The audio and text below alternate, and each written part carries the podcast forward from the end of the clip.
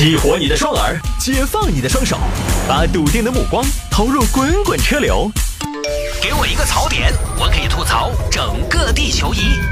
微言大义，换种方式纵横网络江湖。欢迎各位来到今天的微言大义，要继续跟您分享网络上一些热门的、有意思的小新闻。来吧，有听众朋友说摆一下华为 P 三零 Pro 这个手机。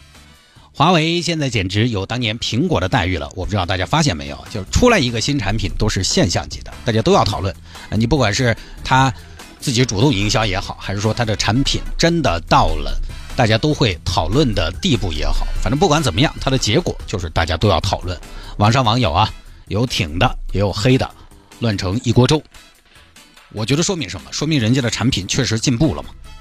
就各位啊，粉也好，黑也罢，尤其各位不喜欢华为产品，或者因为各种各样的原因，你不喜欢华为的产品，你不喜欢华为的企业文化，你不喜欢华为的这个营销手段，不管你是因为什么样的原因不喜欢华为这个企业的产品的朋友，你不管怎么样，你要承认人家现在的产品很强势，混的也非常不错，产品的竞争力确实是很强的啊。咱们不喜欢归不喜欢，但是你必须要承认它现在很有竞争力。你看这两年苹果发布新产品。反正至少国内来说，你必须要承认没前几年的动静大。包括说三星之前，三星你看发折叠屏的手机，三星其实比华为发的要早，早差不多一个周末。但是那个热度和声势远远没有华为在此后发折叠屏手机来的大，后发都比你声势大，证明它至少在国内是非常有竞争力的。大家也确实愿意去谈论了。你黑的人再多，没有办法改变一个事实，它有竞争力。你看，当年汽车黑大众的也多，那又怎么样？大众依然是销量上的翘楚。当年黑 C 罗、黑梅西的也多，那又怎么样？人家两个都是球王。当年黑苹果的也多，苹果的手机利润秒你其他品牌一大截。所以啊，很正常。反正一款产品、一个品牌，在现在肯定是这样的：喜欢的人越多，黑的人肯定也就会越多。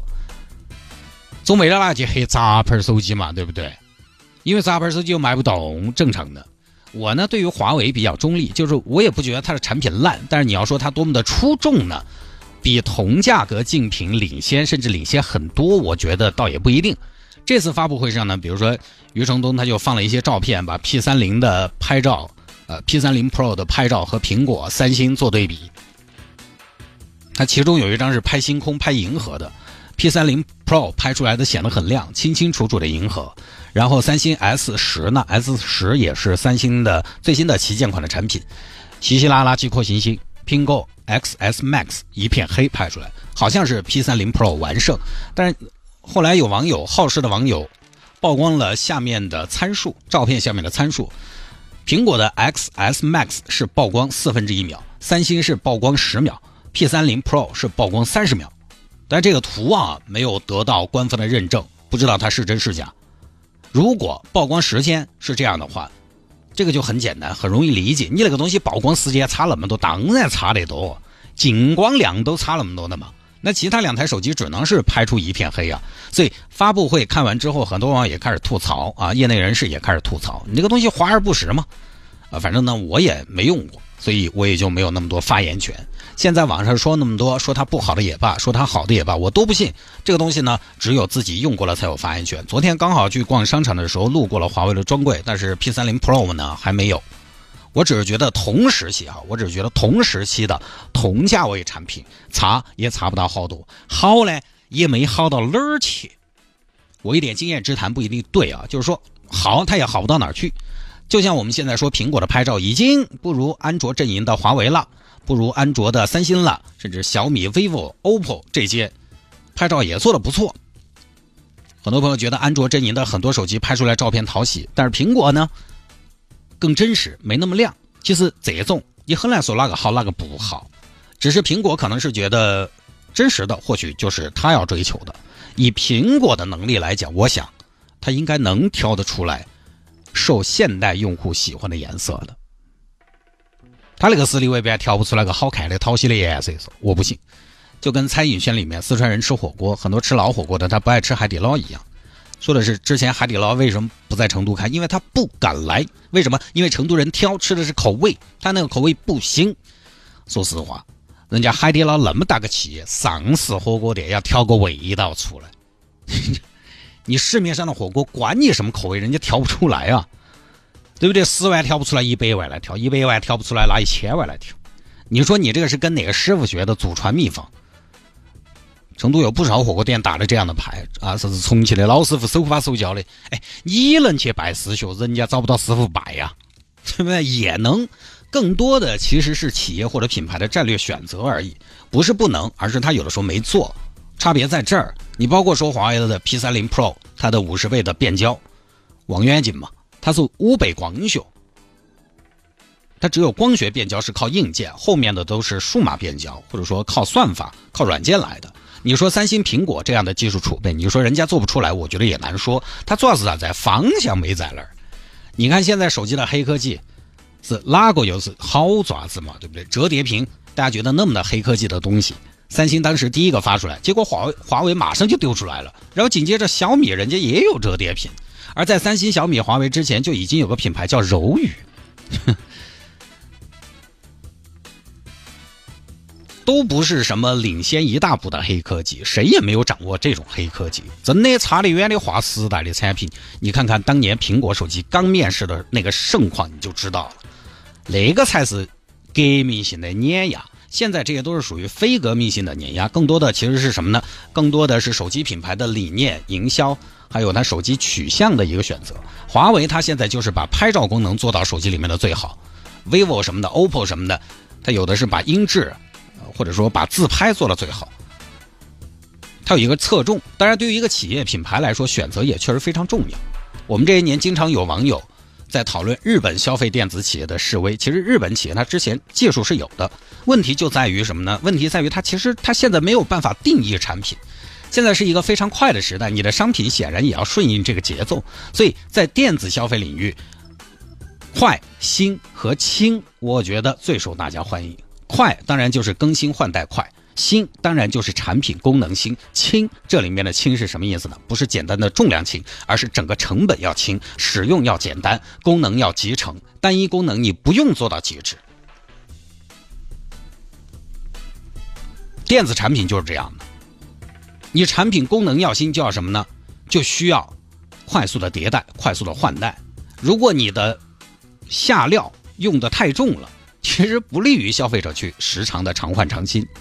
包括这个单一功能，单一功能现在有很多产品依然在坚持做单一功能做到极致，单一功能做到极致了，第一成本高，消费者要为此付出更高的代价。第二，现在很多消费者其实用不到那么极致的单一功能。我们就说 DS 这个东西，现在很多日本品牌，因为它中低端产品市场份额就被国产挤占，所以它没有办法，它只能做高端，强调画质。但是画质这个东西，普通老百姓、普通家庭他点死都不咋看了，他要那么极致的画质干嘛？几年前我就逛苏宁看电视啊，看了一个国产品牌，人家就是人工智能，跟盒子一连接，什么资源都有了。看电视直播，看最新的电影剧集要啥有啥。那边小丑给我演示，请播放张靓颖的《如果这就是爱情》MV，人家就造出来自动播放了。其实我个人是觉得这个功能傻傻的。但确实人家方便呀！我当年买了个松下的等离子电视，又重还费电，功能还格外单一，不能插硬盘，只认存储卡。存储卡丢上去啊，这样格式也不认，那样格式也不对，这样东西又不兼容。就这种产品，慢慢的就被淘汰了。不排除还有还有很多发烧友爱好者会为了画质牺牲更多的便利，但它绝对不是大多数，在这个市场上来说。何况说一般的便宜电视，它的画质其实也在不停的进步。其实这个就跟华为的思路异曲同工。华为的手机现在感觉就是把拍照做好。虽然手机拍照暂时来讲肯定还是不如相机，不如单反，这也是很多用相机的人在攻击华为的一个主要的点，就是你凭啥子跟相机比嘛？它是它是肯定当不到相机，不如单反。那个传感器大小在那管道的，物理极限管道的，还有镜头管道的。但是专业相机也面临同样的问题，功能单一，并且单一功能做到极致。而大部分人现在其实没有那么极致的单一功能的需求。你相机拍照是好，但是相机好多钱嘛？你一个长焦镜头好多钱嘛？索尼新出的四百毫米的二点八光圈的一个镜头就要卖到十万的嘛？而且相机多大一坨？有几个人天天背个单反上班？相机拍了我还要 P，我还要传到手机上。没得经验的用户用了相机拍出来不处理，可能还没得手机好看。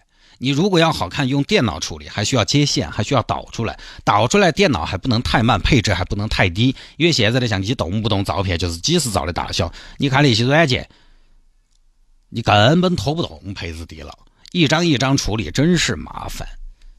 相机的问题跟当年日本品牌的电视，我觉得有些像，它太重了，整个产品不光是重量啊，它的理念，它对产品的定义都太重了，它让消费者使用起来负担太重了，需要花时间，需要花精力，慢慢的不符合现代人的快节奏和对便利的追求了。现在这个时代就是碎片化的时代，你想嘛，一首歌都不能太长，一首歌的最佳时长三分钟左右。如果你看了《波西米亚狂想曲》，里面有一桥段，就是主唱写了几首歌，全是六七分钟的。唱片公司的人一看你这个歌的长度，先不说你这歌怎么样，你这歌再好不行，这歌太长了。最佳时间就是三分钟。抖音为什么火？因为它轻它短。